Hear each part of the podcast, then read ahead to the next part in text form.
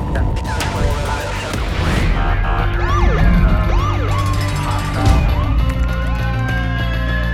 trying to be a street cop? So, all right, Larry. All right, I'm just gonna fucking fire it up. We'll just rock. All right, let's do it. Hey guys, welcome to this episode of the Street Cop Training Podcast. I'm your host, founder and CEO of Street Cop Training. My name is Dennis Benino. Today we have with us, AKA Larry, real name not to be revealed, a ghost, a mask behind the scenes of a very, very popular Instagram account handle, Poorly Made Police Memes. And I'm going to do my best to make sure I don't say his first name, as he wants to remain anonymous. And if I do, the good news is it's a podcast and I can edit it. The beauty of it. Yeah. So without any further ado, the man behind Poorly Made Police Memes, AKA Larry. How are you, Dan? Up, dude. Just hanging out. On your podcast, are you going by Larry on your podcast too? No, I change the name every podcast because I think it's funny. Yeah. That's the inside joke there. We were on a phone earlier and there was a moment that I wanted to share with everybody who, that unfortunately you can't repeat it, but I said, hey, so-and-so, hey, Larry, because I know his real name. If you want to know it, you could ask me in public. I won't announce it. But if you see me at an event and you want to know what his real name is, I'll tell you all about who he is. Is that okay with you, Larry? Yeah, that's good, man. Because, what are you going to do with the first name anyway? Nothing. Exactly. So I said to him, I go, you got to admit, my memes have been pretty good. And what was your response to that? They need a little fine tuning, but you're getting there. I fucking love it, dude. It makes me so happy. But dude, your memes are fucking legit. And sometimes I see them like between you and Charlie's and 10-8 memes. I'm like, fuck, I wish I would have thought of that. God damn it. Right. Me and him do that same shit all the time is, he'll post something. I'm like, fuck, I had that same idea. So great minds think alike. Dude, I'm thinking last night I was on the meme generator app and I'm like, this motherfucker just lives on this. Right, because I see the thing. Yeah. I used to. I have like a stockpile. I literally have hundreds of memes on my phone. Some of them are building them and just not even posting them? Yeah. I was looking back on some of them from like 2019. It's not even fun anymore because that joke doesn't, because the joke isn't funny because so much has changed. Wow. But if I see something funny and it's timely, I'll put it up there. Yeah, I try to go with like, it's funny. We'll have conversations throughout the day. And it'll just spark something. Like yesterday, we were talking about pursuits, and I put it actually did pretty well. It's very interesting if you're looking at the analytics of, and I just started looking at them. I wasn't really looking at analytics in our Instagram account too much. I just like let it all out and let it go. But I put one up about the two guys in the radio room. Did you see that one? And they're like the scene after every pursuit. Oh yeah, I did see that one. That one was good. That one was good. I did good on that one. I had it reached. I'll give my insights on it. That one reached. Usually, if we got a good one, it reached like 47,000 accounts. Oh, that's pretty good. 50,000 impressions. We have how many followers? We have like 65,000 followers. It's almost 66,000 followers. But dude, I don't start fucking around with the Instagram until maybe like 18, 19 months ago when I started taking it seriously. And to my detriment, I should have done it earlier. Yeah, I started on Facebook. And I didn't, and people were like, go to Instagram. And I was like, nah, I don't like Instagram. And then I finally did, and it blew up on Instagram pretty quick. So yeah, how many followers do you have now? On Facebook, it's like 175. And on Instagram, like 112, 113,000. So it's good, man. You got for a meme page. You've got really good engagement, dude. Like your likes they go through the roof. Oh man, it used to, I don't know. I don't want to get like too into the rabbit hole, but it used to be better. I posted some memes that the social media overlords don't like very much. So I've got my pee-pee slapped for that, but it's still pretty good. Yeah, no, dude, it's great. I thoroughly enjoy them. And I think people really, I was actually kind of happy when I got to meet you. And I said to you earlier on the phone, I'm just thrilled that in this world of social media attention, what people don't know behind the scenes is like a lot of us are really friendly with each other. Yeah, for the most part. Yeah. There's, especially on Instagram, because it's a little easier to chat. Facebook's not that easy for pages, but you get to know a lot of the guys behind, certain pages, and most of them for the most part are really good dudes. And there's like a nice little community of the LEO pages on Instagram. Yeah. It's super cool, man. I'm glad that everybody gets along for the most part. And again, I don't want to be calling out anybody who we don't think is nice and fun. And no, we won't have that conversation right now. Yeah, no. I got something to send you about that, by the way. Okay, cool. Yeah. Did you have a interaction yourself personally or something?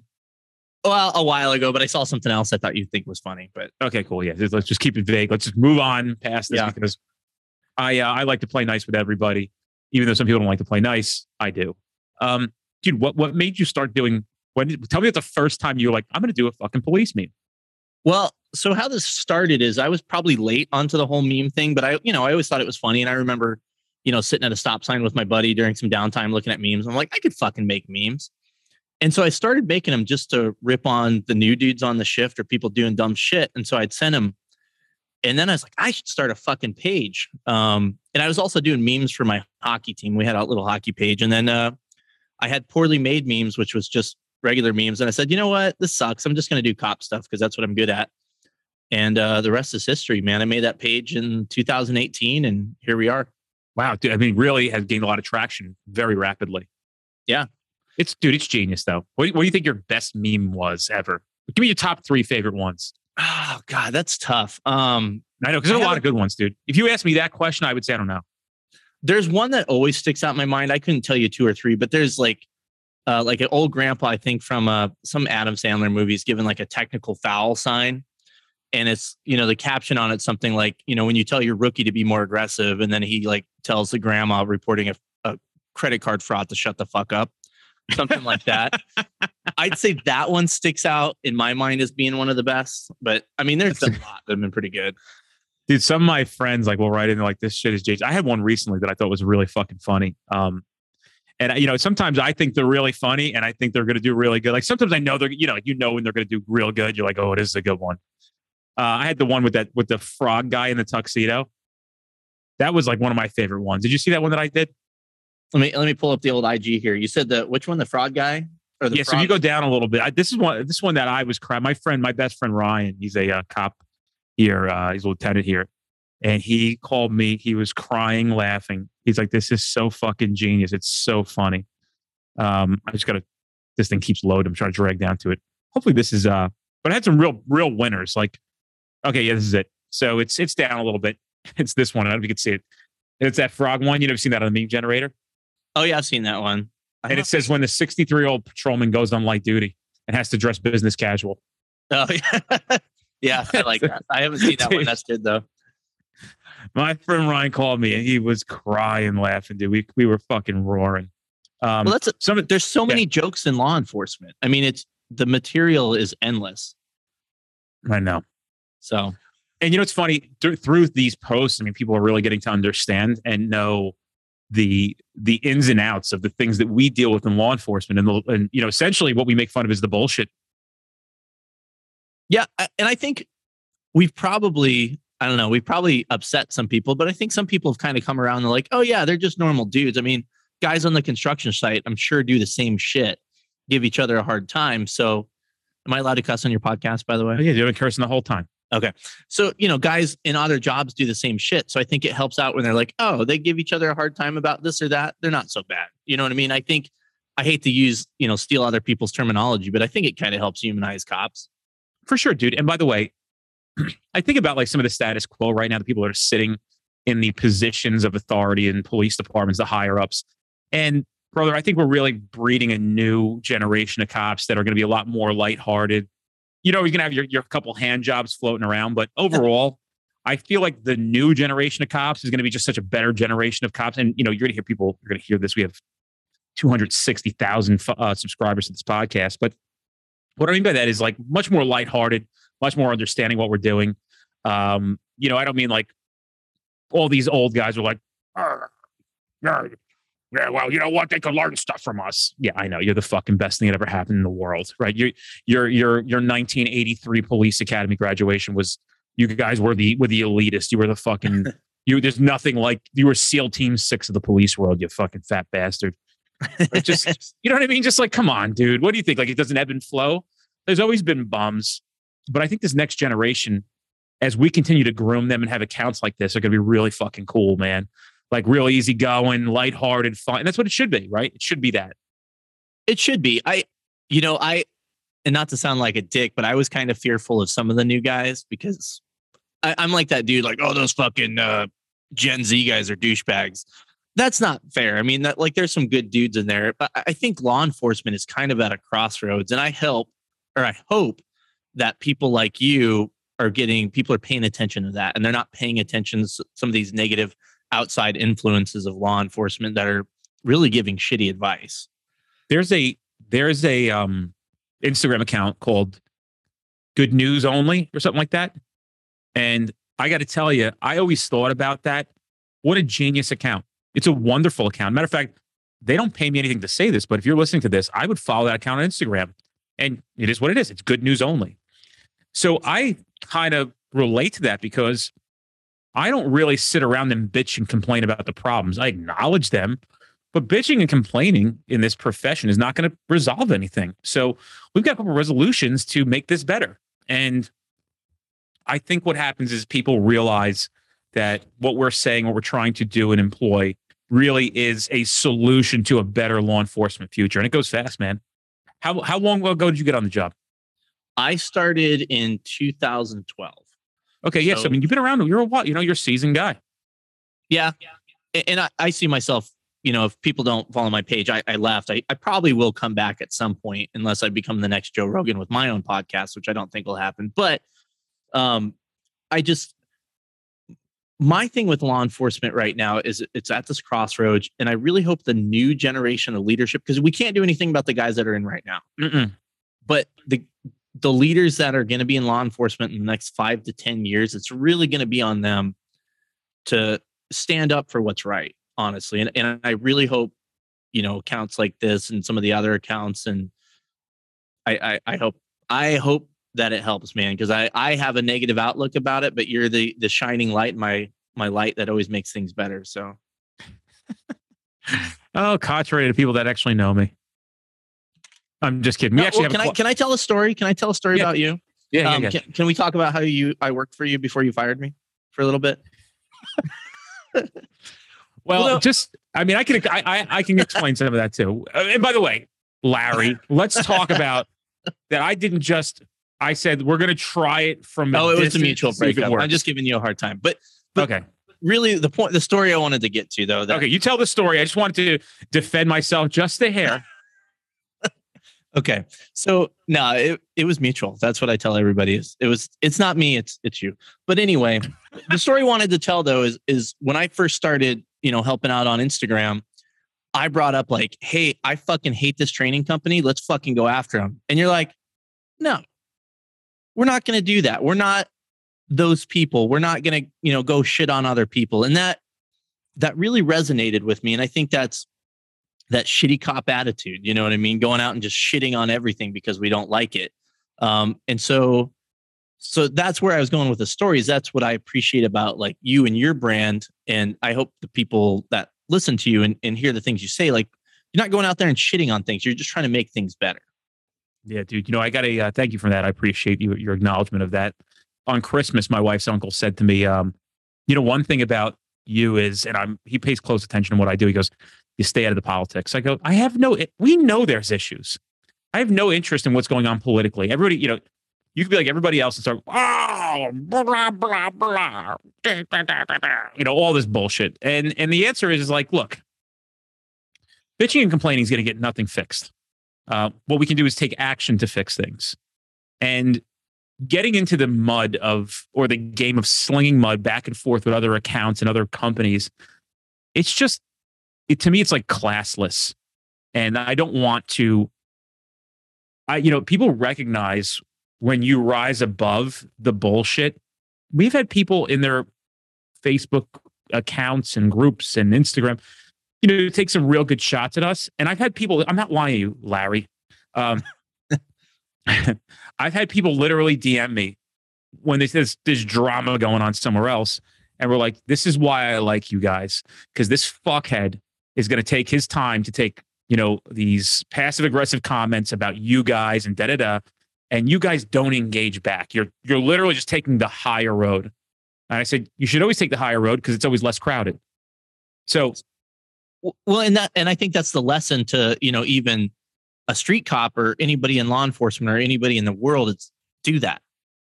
Yeah, man. You know, just your life's going to be a whole lot easier. And it is super easy to, you know, pair up in cars and just start talking shit. But what good does that do? Nothing, dude. It does no good. It doesn't make anybody feel better. And the only person who wants to hear it is your dumbass fucking friend who's just as bummish as you are. Yeah. And you know, I'm fucking guilty of that. Everybody is. I think everybody is. But so just, you know, I took that. That was something that really resonated me all those months ago. I was like, fuck, man, he's got a great point. Like, what is the point of just going out and doing that and just being negative all the time? So, bro, these people like who do that shit, they sink their own ship. They lose followership. They lose people who admired them when they start to misbehave, and they're just going to end up in your arena going, yeah, we didn't like, you know, we thought the other guy was cool. Found out he's a dick. And we like the way that you do things. We like the way that you approach things. And, you know, man, I listen, I'm a human being and I have moments. And by the way, Larry, the way that I behaved 10, 12, 14, 15, 20 years ago is very different than how I behave now. And I'm acknowledging that. It took a conscious decision and the leadership or examples. I don't say leadership that I had personally. I had to seek outside of law enforcement to find good examples of this. But they set examples of how to behave. And it started making sense to me. And I'm like, I'm going to do it to these guys. I admire that this person can rise above and not get caught up in all the madness and all the BS. I'm just going to be like that.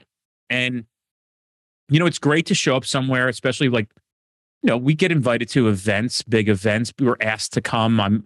I've just been asked to speak, and I don't want to say it because I'm not solid yet, but at a large event for law enforcement and, you know, asked to do a keynote there, which is great. And I'm going to do it professionally. But when you go there, there's like strife. Why? You know, why is there strife? And the answer is because they just haven't been given perspective on you're not getting anywhere with this. As a matter of fact, you're only hurting yourself when you're doing things like this. People know. You get a reputation. Yeah, absolutely. And people watch and it reflects on you. Speaking of keynote speakers, just so you know, the next Street Cop conference, I know a guy. If you need somebody, or even as like a jester, like to, you know, crack jokes in the intermissions, I know a guy. Bro, we should do. How about I bring you and you do memes during the whole thing? We'll put them up on the screen. We'll just take pictures of people and do memes. Fucking sign me up, man. I will be in Nashville. You're in? Yeah. Now pay for the whole thing. Okay, everybody, this is record. Well, you might delete it out, but it's recorded. No, I'm not going to delete it out. I'm not a chump. Okay, so I the underground got me here, so I appreciate that. Thank you. Yeah, I beat out Harambe and now this, so I really appreciate it. Dude, I'm going to pay for your whole trip. I'm not paying for food, though, and alcohol. I'll pay for your hotel. You would go broke if you paid for food and alcohol for me. Yeah. You know, it's funny. I'm taking the staff here as a thank you and a Christmas gift to Nashville. We're probably going like end of April, somewhere in May. And I'm like, guys, listen, I'm paying for the trip. I'm paying for, and we have 21 full-time people here. I'm like, I'm paying for the trip. I'll pay for the flight. I'll pay for the place to stay, but I can't pay for alcohol and food for 21 people for 3 days. It's impossible, especially since most of my staff is between 21 and 27. All right. But they're in the prime drinking days. You get me. Yeah, I'm like, I'll have 4 Coronas and I'm good. Like, and maybe a shot if I'm feeling like I'm in the mood. And then you got me dancing all night. It's funny, dude. Sometimes people will see me out socially, and it's rare that I go out. And I'll have to ask them, like, can you please not video me, like, dancing and having a fun and, like, letting loose? It happened at the conference in Atlantic City. We went to a club the night before, and people were, like, literally recording me with their cell phones. I'm like, guys, please. I remember something came up when I was over there. Something came up on Instagram, but you dance, and I fucking lost it, man. I thought that was the funniest shit ever. I was giving you such a hard time. You know what's interesting, bro? Years and years ago, I got invited to a wedding. I was seeing a girl, and I got invited to a wedding. I was seeing her for like 3 weeks. I ended up meeting her father, and they liked me. You know, it was cool, and they're like, "Hey, my cousin's getting married. You should come." And I'll never forget her telling me her grandfather got up and he was dancing. He was old. I go, grandfather's old for dancing. She goes, my grandfather just started dancing. I go, what do you mean? She goes, well, he told us his one biggest regret in life was not dancing. He would sit and watch everybody else. He didn't think he was a good dancer. He was worried about what people would think, and he wouldn't get up and dance. And I'm like, you know what, man, that really always resonated with me. I don't want to be regretful like this guy, concerned what people think or concerned about what I look like while I'm doing it. And by the way, if you don't know, old Den's got some okay moves. I'm not too bad. You do, man. You do. Like you have a future on TikTok for sure. If this doesn't work out, I've been trying to learn the jerk in my basement. Oh, I never mind. I don't think we can make that joke here. But. Yeah, you can. I'm familiar with the jerk already. The other jerk. Okay, yeah, I'm married with kids, so you know what the jerk is. Oh yeah, I'm talking about the jerk where you like skip backwards. Oh no, I was talking about a different jerk. Like I envision myself going to a wedding this spring and surprising everybody. I'm a bigger guy, right? And people sometimes be like, "You can move," and I'm like, "Yeah." I know I look a little stiff and rigid, but old Dan can move the hips. I got my third down in the line of children, the cadre of. I know you got mad kids too, Larry. Yeah. How many kids you got? 3 or 4? 4. Yeah, we're both on the same page. I forgot which one it was. Yeah. I got my middle one, my third one down. This kid can shake it, man. He's got my oldest kid, he can fucking he moves a little bit, so yeah. But then if he, gets caught, then he stops. But yeah, I can relate to that. Anyway. You have any questions for me? Since we're gonna reciprocate this podcast back and forth. I mean, we're going to post it on ours and you post it on yours, how we usually do things. We'll give you a copy of it, right? Yeah. I want to know, and I think the people want to know, what's your problem with Crown Vicks? That's what we need to know. Dude, when you started talking, I'm like, this motherfucker is going to, this sounds legit. And then it's going to go just so fucking like, we're so on the same page with being complete idiots. What's my problem with Crown Vicks? Namely, the acceleration of a Crown Victoria is one of the most disheartening things in the world for me. And I will give it to you. What a car. Comfortable, reliable. Those things are, I mean, they're great. God damn. Did you guys chase a lot where you worked? What's a pursuit? I don't know what that is. Yeah, exactly. So we did. And brother, I mean, when you're chasing V6 Honda Accords and you don't stand a chance because they got like, dude, the Vicks are such dogs in a pursuit. They are, dude. I have to be honest. I've never been in a pursuit with a Vic. I've been in a pursuit with a new Caprice and a Tahoe. Yeah, those the are Tahoe rocket was ships. Awful. Yeah, the Tahoes are dogs. People tell me the supercharged Explorers are fast. They've told me that. Yeah, I had like the soccer mom Explorers that didn't. Yeah, that weren't super. They're awful, god awful. Well, because the department cheaped out, they bought you 4-cylinder Chargers. I'm sorry. Yeah, and I've heard the Chargers are pretty good. I've never driven a Charger though. The Chargers are good, dude. We got Chargers. As soon as we got them, like 440 horsepower with 405 horsepower. The Vic was 220 horsepower and a 4,500 pound frame. If you drop that thing below 60 in a pursuit and you got back down into first gear, the whole game of that Crown Vic is to not get back into first gear. That first gear, that you start to go, you got to keep it up there. So like if there was a red light, I'm like, I cannot stop at this red light in this pursuit. We will never catch up again. I got to just run the fucking risk of going through this red light at like 40 to keep us in second gear and above. If you were in second gear and above, you stood a chance. Then on top of it, dude, this may sound crazy. They're electronically limited to like 127 miles an hour. Sounds nuts until you're chasing cars that go faster than 127 miles an hour. And especially if it's like a real serious felony. And I'm like, go faster. Like, we're chasing 3 o'clock in the morning on big 5-lane open highways. There's nobody on the road. It's dry out. We're in good shape. I can drive. And brother, those things in a pursuit, it's the only thing. Man, I like the car. It's just in a pursuit. They are just, listen, even the turning, good turning, all that stuff, they're great. They just are so fucking slow. Then we got Chargers. The problem with the Chargers is they're pieces of shit, but they're fast. So like you're fucking in a pursuit with a Charger, you're hitting the fucking brakes and it ain't stopping, right? You're like, oh shit, I'm losing the goddamn brakes in these things. Those cars are not built. They're built to be fast, but I think they're built to be fast for 3 minutes. And then... I would say my experience with the Crown Vic, so like in the academy and the driving and stuff. So we had the new Caprice, which isn't that new anymore, but so we had the new Caprice. They were fast right? Shit, fast as shit in a straight line. But you go run through these road courses, Crown Vic beat it every single time because great handling.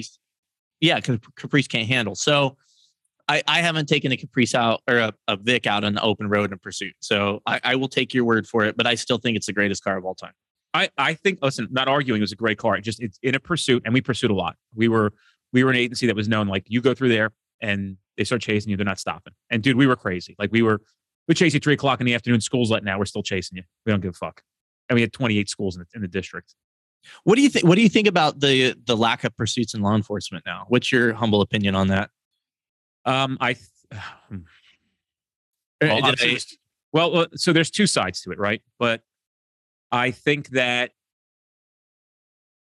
it's a bad idea that we are not pursuing at all. I think that there could be a nice, happy middle ground. And again, there are a lot of agencies that are pursuing, and I'm telling you, they're still pursuing a lot. I travel the country. I went to Alabama. I taught a class in the Gulf Coast there, and every car that pulled in was a chase-rated Tahoe, right? Dropped the black rims.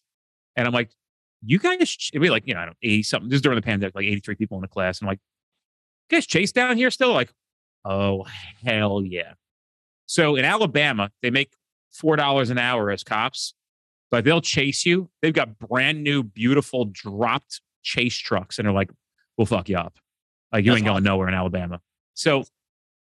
You brought up a good point with the happy medium, though. And I think that's the problem with a lot of stuff in law enforcement is, you know, yeah, we need to be chasing fucking homicide suspects, right? We need to be chasing bad people, you know, depending on what it is. I see the risk, you know, do you want to kill a family going through a red light for something stupid, right? No, obviously no one wants to do that. You have to weigh the risk, but just these agencies take it way too far where there's no policy at all. Or there's so much policy, you don't know if you violated a policy when you walked out to your car that morning. Spineless leadership dictated by liberal agenda. It's just a simple equation. You've got people in charge who are afraid to say anything. It's like, wow, no pursuit policy. I don't want to jeopardize. And you know, you don't realize that, like, you hear these stories. There was a pursuit, they didn't call it off, and there was a fucking woman who was kidnapped in the trunk. Thank God they followed her, right? Yeah. I think it's more often than not that when these people do run, there's a good reason for running. Yep. Have I had pursuits where the guy's like, I'm like, what are you? Why would you do this? Like, I was suspended. Right. If I would have known that, but I also had pursuits where I'm like, no, now we're searching the car after the pursuit. And there's 3 stolen handguns that were using a homicide. You know, one was using a homicide in the trunk of the car. So what do? We just cut it off because there was no resolution. There's got to be this equal balance between, and it's hard to call it, man. And there's got to be an equal balance between resolving crime as law enforcement, and like in Florida, dude, when I'm there, they're like, you literally don't chase. Like, we don't, like when I was in Jacksonville, they're like, I think it was Jacksonville. They're like, if you run from us here, we're not even pursuing you. Like, we're just not. And then you're giving these police officers a tough decision to make where they could be set up for failure or be put on a chopping block by their administrations because of this zero pursuit policy. And people know that. Word gets out quick. They're not going to chase you, just run. Yep, absolutely. I mean, you know, my favorite's a stolen car thing. Well, it's just a stolen car. It's just a property crime. Stolen cars are the nexus of all crime, in my opinion. That's right. It's tied to fucking everything. And you're just letting these dudes go. It's wild to me. The guys that are going to stop, that's your crack rental. Okay, that's a crack rental. The guys that aren't stopping, those are the dudes we need to be stopping. I know, dude. And then I asked, like, can you guys like pin them in? They're like, no, we can't do that either. Like, I'm talking like at a stoplight, you guys can just box them in. A stopped car? Nope. It's against policy. What? Like, and it's crazy. They'll give you, like, I know an agency out of state where you can pursue, but you have no way to end it because you're not authorized to do a pit. You just have to chase them until they stop. What is the point? New Jersey.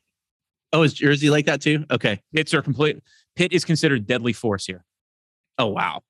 Mm-hmm. See, and that's crazy. How do you stop a car if you're not given a way to stop it other than fucking honestly, it?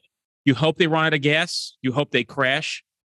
That's how they end here. In Jersey, they end when they crash. And generally it's because most people aren't skilled to drive.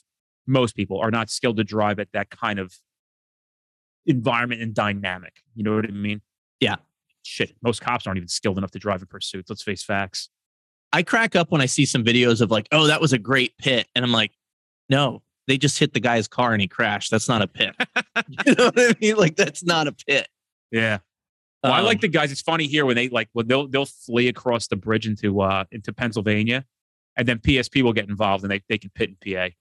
And these guys don't realize like once you get into PA, we're pitting your ass. Like, and you know, you got everybody else following. We're allowed to go into other states. We do. I've chased into New York. I've chased into PA. We're not far from it. And once you get to Pennsylvania, the state police come out. They're just going to pit the car. We'll actually just wait for them to do it. That's awesome. Yeah, isn't it a shame when you have to watch another agency do your job because you're not allowed to? You know, fortunately for us, we were the agency that did the job while you guys had to like follow us. So I didn't really get a lot of that insecurity. But people would do jobs with us and they're like, man, you guys are so lucky. The next town over from us, there was a town, listen to this. The mayor, who is this liberal lunatic, started changing out their Crown Vics and getting these guys Ford Escape hybrids as patrol cars. Come on. I swear to God, dude. And they'd pull up to mutual jobs. Like you know the sound golf carts make when they pull up like that, like not even like the not even those good ones at Disney, like the ones that are just electric. Yeah. Right? The easy go golf carts are just like they're like pulling up. You just hear these things like And dude, these cars were our mall security in our town had better patrol cars than this police department. That's amazing. Could you imagine, dude? See, and that's the hard thing is you may get into an apartment where you're like, this is awesome. This is great. Like where I started, great. When I started there, it was fucking great. And then when I left, obviously it wasn't, but you started these great agencies. And then, you know, one election later, you're driving hybrids. It's crazy. It's wild, dude. And again, they'll never, even though we know the solve is to remove politics from law enforcement, it'll never happen. No. And that's, I mean, the biggest enemy of it is, you know, I had an exit interview when I left and the chief said, yeah, I recognize all these problems, but I can't do anything about it because if I say something, that's bullshit. Why are you sitting in that chair? And I know that view is shared by many people in higher positions in police departments. It's unreal. I get people's hands are tied at times, you know what I mean? And they have to do things that are against their but you're about to see, I mean, Tom Rizzo's our leadership guy and hopefully he's setting the precedent for how to behave. I don't know if you saw, did you see Tom Rizzo's interview with a kid who like made a threat in the town that he's the captain in? I haven't seen that. I do pay attention to a lot of stuff he does because he's a great dude, man. Yeah, he'll be in here today. He actually the news reporter goes, and if this person brought this gun to school, would that be a deadly force situation? Tom goes, right on Channel 4 News. You could expect us to kill you. We will kill you. He's like, absolutely, we're gonna kill you. And like, you know, it's just but he commands so much respect from everybody because he does not pander. He literally says to people, you're fucking wrong. And we're going to stand up for our people. And dude, you know, I mean, hopefully great things to come for Tom in the future, as they should. And that's the leader. Bro, look at these people, these sheriffs in the South, you know, in Florida, namely. You get these guys, Polk County, I think, is one, and Grady Judge. Grady Judge, yep. And then the other guy, Wayne something. I mean, these people are going on. And then you got the other sheriffs now joining in. So like, they're kind of like what they're doing. They're like, fuck, I want to be like these guys too. They're becoming national figures. And now they like, you'd see like these new faces showing up. But these Florida sheriffs are typical of doing what? We don't care what you think. They should have shot him more. Evil can never be dead enough. You fuck with us, we're going to shoot your ass. Right? And what happens, the media then bucks down. They get scared. They know they can't get anything out of them. They go look for the weak administration. They go to Houston, Texas. They go find these weak administrators, these chiefs who are like just pandering liberal, like butt munches that are not doing anything to help the cause. They just fold like cheap chairs. They're scared. They don't know what to do. They're afraid to stand up for the men. They've been horrible people their whole lives. And that's who they go and find. And then that's what makes news. They don't fuck with these people. And, you know, to be honest with you, we get fucked with. There's media outlets. There's one right now fucking with us. And I literally want to write back, but I'm not going to. Like, you can blow me. That's why I want to write back. I want to write back, blow me. You should. It would be great. But it's only going to provoke it. Oh, so, yeah. But I'm looking forward to the first interview that I get to do on news networks, and they're like, what do you think of this? I'm bringing Tom Rizzo. I'm going to go talk to him on the right here. You're not going to talk to me. Talk to him. Tom Rizzo, if you get into a debate with Tom Rizzo, you're in trouble. And then on my left shoulder is going to be Zach Miller. Zach Miller's our case law expert. I'm going to bring those two guys. I may say a few words and I go, ask Tom what he thinks about that. You don't want to fuck with Tom. He can't be beaten in a debate. It's terrifying. He's the smartest guy. He's so goddamn smart. He'll fucking kill you in litigation. He'll destroy you. So, that's what we need in leadership is we need smart people, not just political pawns. And that's essentially what it is you get a lot of chiefs that their mouthpiece, and that's why they're there. These weren't people on the street. These are people that fucking hid from police work for years and years and years. And they promoted when it was time to promote because that's what you're supposed to do. And then all of a sudden they're fucking chief and they have no idea what they're doing or what their guys are doing. Yep, I know. And by the way, if you're that person, we're inviting you to change and be the right person for everybody else. But I mean, I honestly, Larry, I do believe that there is going to be a continued shift in how things are done when there's an example being set by at least us and the people who are our cohorts to have this conversation without fear, because the recourse is just happened recently. We had one of our guys in here. He's like, one of the guys that works at this prosecutor's office wants to come to the training, but they said they're not allowed to go because this command staff asked if I still own the company. Did Dennis Benino still own the company? And I started laughing. He's like, what do you find funny? I go, I love it, dude. I love the fact that we are continuing to call out what the problems are and calling for change to make this thing better. So cops get killed less, they kill themselves less, and we catch more bad guys, right? That's really the whole game. Yeah. And they get so offended by being exposed by the things that we say, not knowing what they're talking about, that the only thing they can do is tell their fucking people, you can't go to that class. And that just tickles me because you know what's going to happen? The guy's going to come anyway. He's going to have to pay out of pocket. That makes me so happy, dude, because I always talk to these people who are the next and upcoming. Like, yeah, as soon as this administration gets out of here, everybody's coming to Street Cop Training. This fucking fuckhead at the top, he's a fucking jerk off. Nobody likes him. He hates you because you talk like this. And I'm like, yeah, I get it, bro. But I'm not going to pander to try to convince your administration, who everybody hates anyway, to think that we're good. We know we have a great product. I'm fucking gonna. Oh, hey, maybe you misunderstood something I said. When I said cops should spend more time catching criminals, not writing tickets, let me explain. I'm not going to explain. That's how I feel, right? If you've got time to write tickets, you got time to go out and catch criminals. And then, of course, everybody's so fucking stupid. They're like, oh, the traffic stops lead to catching bad guys. Yeah, I know. That's what we teach.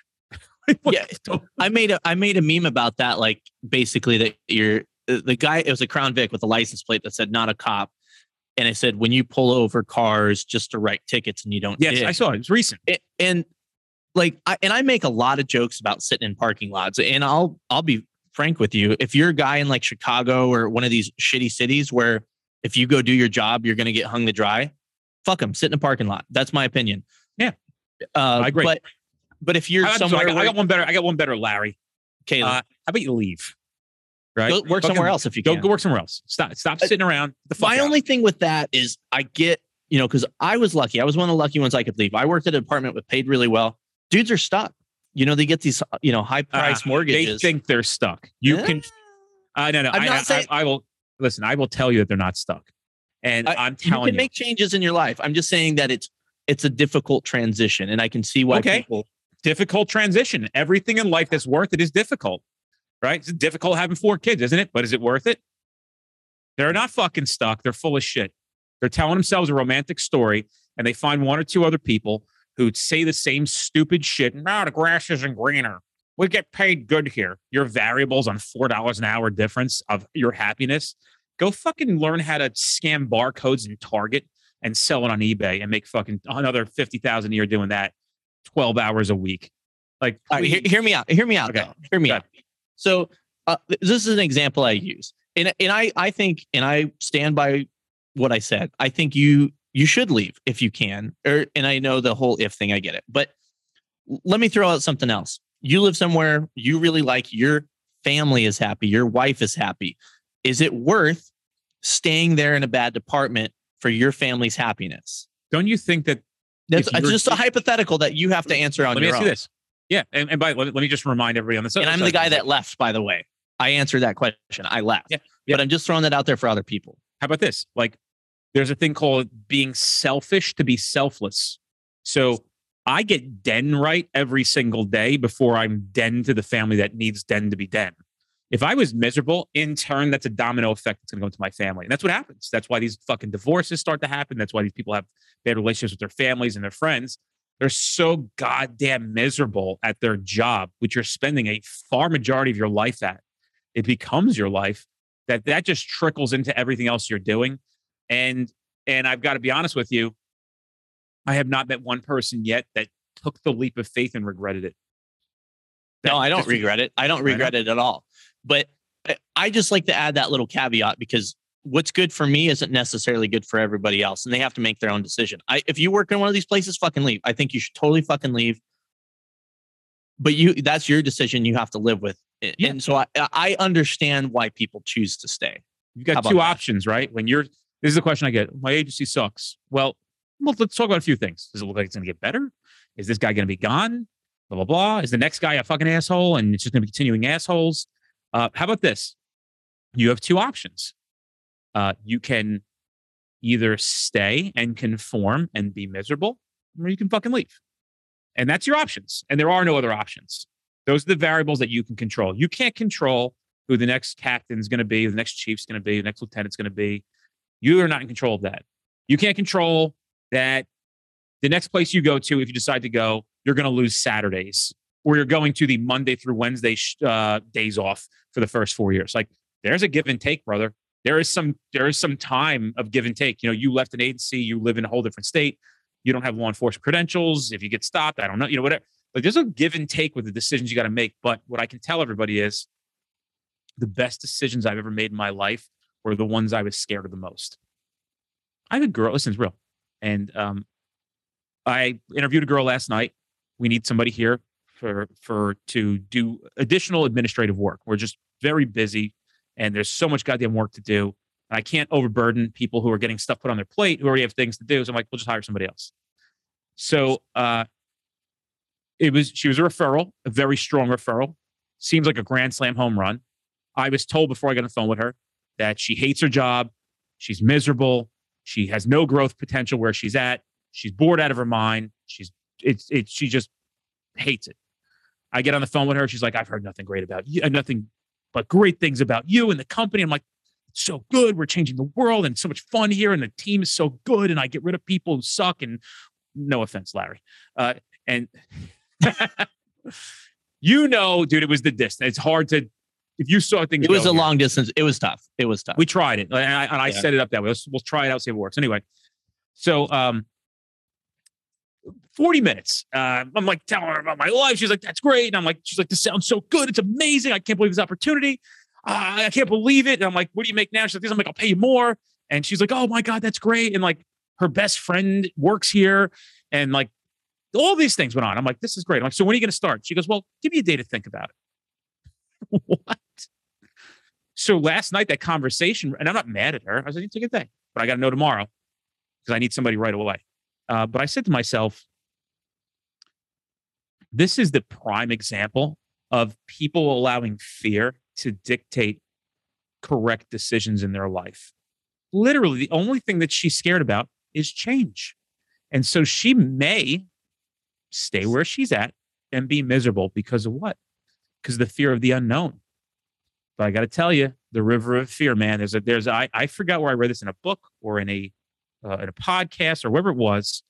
They talk about the river of fear. And if you could imagine in your mind, this man standing on the bank of a river and there's a cloud and it's like a foggy morning and you can't see beyond the river. And he's standing on this river bank, can't see how wide the river is, has no idea where it ends because he can't see beyond it because of the fog. And he sits there and he's debating and he's debating and he's debating. And he finally, he's saying to himself, what, you know, how long is it going to take me to swim? What if the other side's worse? What if there's nothing there? And, you know, essentially in your mind, you could imagine two people, one who make a decision and one who doesn't, and the decision to go forward and one who does not. And in the story, it talks about the man getting into the water and beginning to swim, not knowing what to expect. And what he realizes, he goes through this fog. The river wasn't as wide as he thought it was. And he comes up on the other side and it's paradise. It's literally everything he's ever thought about in his life. And he's in paradise. And the other guy essentially walks away back into this gloomy, rock-ridden area. And just, you know, if you could imagine what that looks like. So the guy literally goes into the river, swims across against his fear, and found the best thing he'd ever imagined in his life, everything he's ever wanted. And the other guy remains scared, sitting on the other side of the river. There's definitely a moral to that story, but I don't want this to sound like I'm having an argument with you, because I generally agree with what you're saying, but everything in law enforcement's a risk assessment, right? So when you're trained to kind of assess all the risk of, you know, what you're going into and all that stuff. I get why people don't take that leap of faith. I would never dog them for it. I took that leap of faith. I'm still swimming through the river, brother. I'm still trying to see what, you know, paradise is going to be on the other side. But I think, you know, it, and kind of going into, and I'm not dogging you, but I think there's kind of this attitude in law enforcement where, you know, there's basically, we'll use this as an example, but there's tons of other things. But this, like, well, if you work somewhere shitty, then just fucking leave. And then there's this, like, well, you know, my family's happy and all this stuff. Like, there has to be a happy medium in all of this. I agree. You got to take all the factors of what you're going to do. You have to take everything in together. And I'll never dog somebody for leaving, because, you know, some guys are like, well, you're fucking coward for leaving. I've had that shit. Well, you're a coward. You shouldn't have left. You're going to tell me I'm going to go to work every day of my life and be miserable and want to eat my gun. Go fuck yourself. You're not somebody I need in my life. Right. But then I've had, you know, you have the other side of that too. So I just think. Did you see the meme that I made that said the grass isn't always greener unless you're standing in the mud? Yeah. Right? There's no grass. Grass is going to be greener. If you're if you're in South Chicago where they're shooting cops like it's going out of style and you're making $68,000 a year, but the overtime's good, right? And your town will hang you and send you to prison faster than they send gun toters to prison. Oh, absolutely. Like, hey man, you're insane. In my opinion, you're insane for leaving, but I'm not going to dog you for staying. But I'm not going to dog you for making the decision to stay if that you I'm think that's right for judgment. You. I'm here to just be a voice to help guide people. And you know, people have said to me countless times, Larry, that I needed to hear you, and I moved, and it was the best thing. I have not once in me saying this stuff have one person said to me, I made a mistake. I should have never left. They all say the same thing. The only people that ever say I made a mistake are the people that went for the money. They left a good administration, they left a good department to go make more money. And they said that was the biggest mistake of their life. That is a great point you brought up, because I'll say this one till I'm blue in the face. If you join for money, you made a mistake. And by the way, I'll also argue that there's got to be a happy medium too, right? I don't think you should. No, I get that. I mean, like, you shouldn't, you know, like, you're talking to guys in Alabama that make, you know, $4 an hour. That's wrong too. I mean, you get what you pay for too. There, right. I think there's a debate there, but I'm just saying, like, you know, if you're jumping ship from a great place to make a couple bucks more, it's probably not going to work out for you. It's insane. And I, with technology, with the internet, my wife's friend was over on New Year's Eve. She goes, I'm killing it at night on doing Grubhub orders. I go, what do you mean? She goes, I make $250 at night, and I run like 3-4 hours. I make $250 on Grubhub. I'm like, you serious? She's like, yeah, I'll just turn the app on and start running. She goes, I run into a pizzeria, I grab stuff, I drop it off the house, and I'm going to see people. They tip me. She goes, Christmas Eve, I made like $400 in like 5 hours running Grubhub in her fucking Hyundai.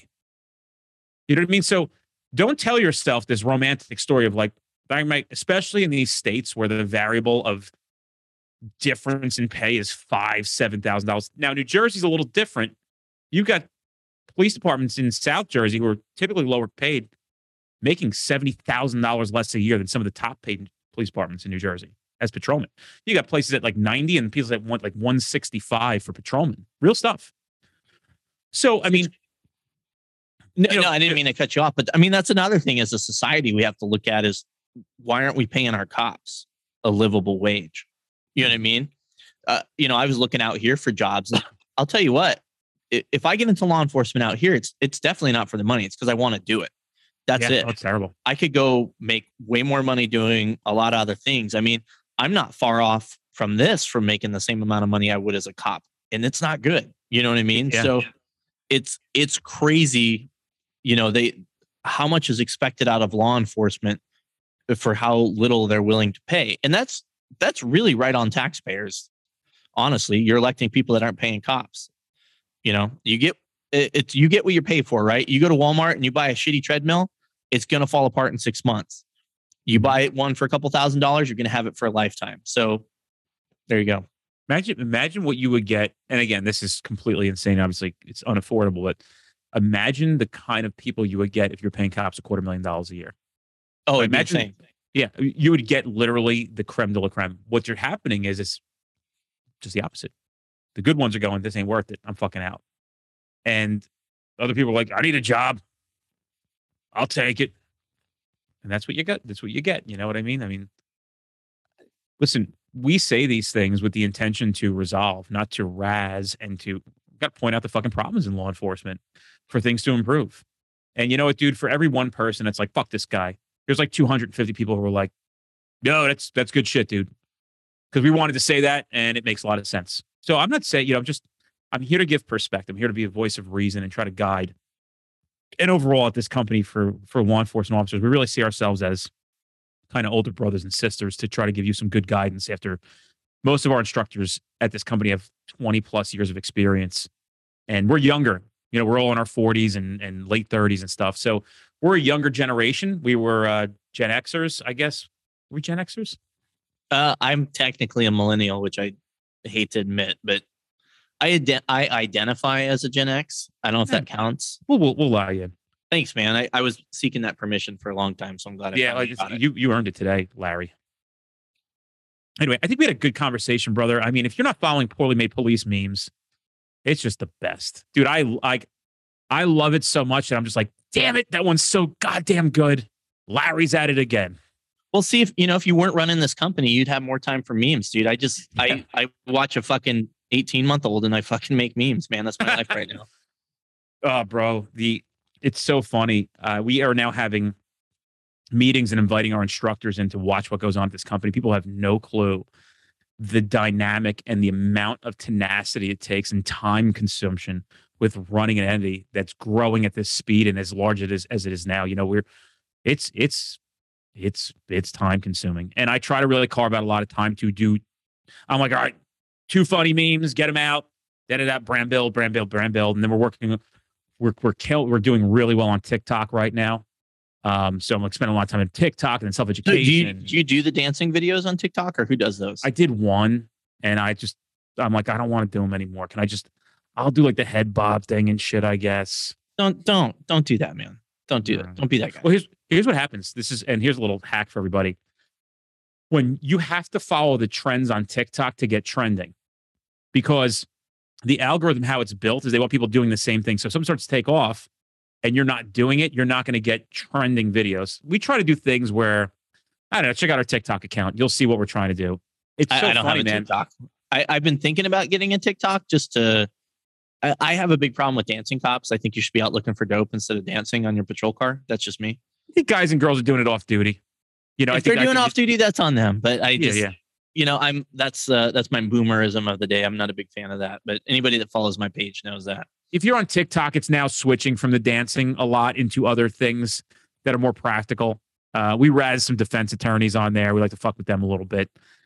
We stitch videos. So we'll do stuff like where we found something. There was one yesterday we did where it was a woman who's like a counselor in a simulator. She's like, sir, the guy's like, I'm going to kill my kid. And she's like, don't do it. And I'm like, yeah, not that easy, huh? Not that easy to show up to a guy holding a knife to a baby's head. What do you do? And she's like telling the other, like the cop shows up in the scenario and she's like, go back, get away. I've got this. And I'm like, cool. What happens when the fucking guy stabs this kid in the fucking head and we didn't shoot him? Yeah. What happens then? Right. Counselor, fucking liberal, fucking jerk off. Wait, are you saying that sometimes there's evil people that do evil things and we have to take action to prevent them from doing evil stuff? Could you imagine? Could you imagine what the police were trained to do? Oh my gosh. And by the way, I think we need to improve. I'm not arguing that, right? Oh no, there's been plenty of shit that's come out over the last couple of years that reflects very poorly on law enforcement. Yeah, sure. And that's why we're making a resolve here. Absolutely. We're on a training company. Yeah, and that's literally, the other thing is the thin blue line thing, but don't defend dumb shit. Like what's wrong is wrong. You know what I mean? One thing I want to say about that, Larry, is that like I also don't know the other side of everything. So like recently there was this video that came out and people were sending me like, what do you think about it? And I go, I don't know the other side of it. Well, that's right, exactly it. I mean, you can't make a decision off of 30 seconds. But I mean, if the facts are out and you're like, oh, holy shit. Okay, the guy screaming that I'm on that traffic stop was at Virginia or something like that, where he's like, I'm a specimen, right? Remember? I haven't seen that. I don't know if I've seen that one. Yeah, come on. The guys, they do like the fucking memes about him. He's like in the window. He's like, you're smoking weed. He's like, okay. I know what you're talking about. Yeah, that guy's a legend. I mean, he is not professional, but a legend. Right. Now, we know there is no... I can have empathy with what he may have been going through mentally. I had been through some things and I've acted out of my character when I'm going through something. So I'm with that. But we know, looking at that, that nothing can ever warrant, you know, that. Right? I made that point on my podcast last night. Is towards the end of my career, I was just basically trying. I was having fun, but it wasn't professional. I was doing shit like that, not to that extent. And I woke up one day. I'm like, this is something that I should. There's no excuse for this. Mm-hmm. I'm the professional, right? Just because I've lost my cool and I don't give a fuck doesn't mean I need to be doing things like that. And the professional shows up and acts like a professional. Yep, absolutely. And it takes a commitment to act like a professional. Anyway, I got to go run a company, Larry. Okay, I'm going to sit in my basement and make memes. So, yeah, I'm looking at the rafters and all the carvings into your rafters there. Think about how many Budweiser tall boys do you think were drunk in that basement over fucking 60 years? I don't know, man. Quite a few. I mean, there's quite a few. I actually found porn in the rafters not too long ago. 70s, like, man. Yeah, it's awesome, dude. Big Bush. Yeah. The pages are all stuck together now. It's awesome. So the torpedo boobies and all that stuff that was back in the day. Yeah. What happened to those? They just go away, or I don't know. I think if you look close enough, you'll find some. But I think there's options now. You just get shit fixed. Yeah, I mean, I guess so. You can put tits on a credit card. Anyway, guys, check out Poorly Made Police Memes, and always a pleasure, man. We'll do this again. It's a blast. All right, man. I'll talk to you. A lot of fun talking to you. I'll see you, buddy. See you, bud.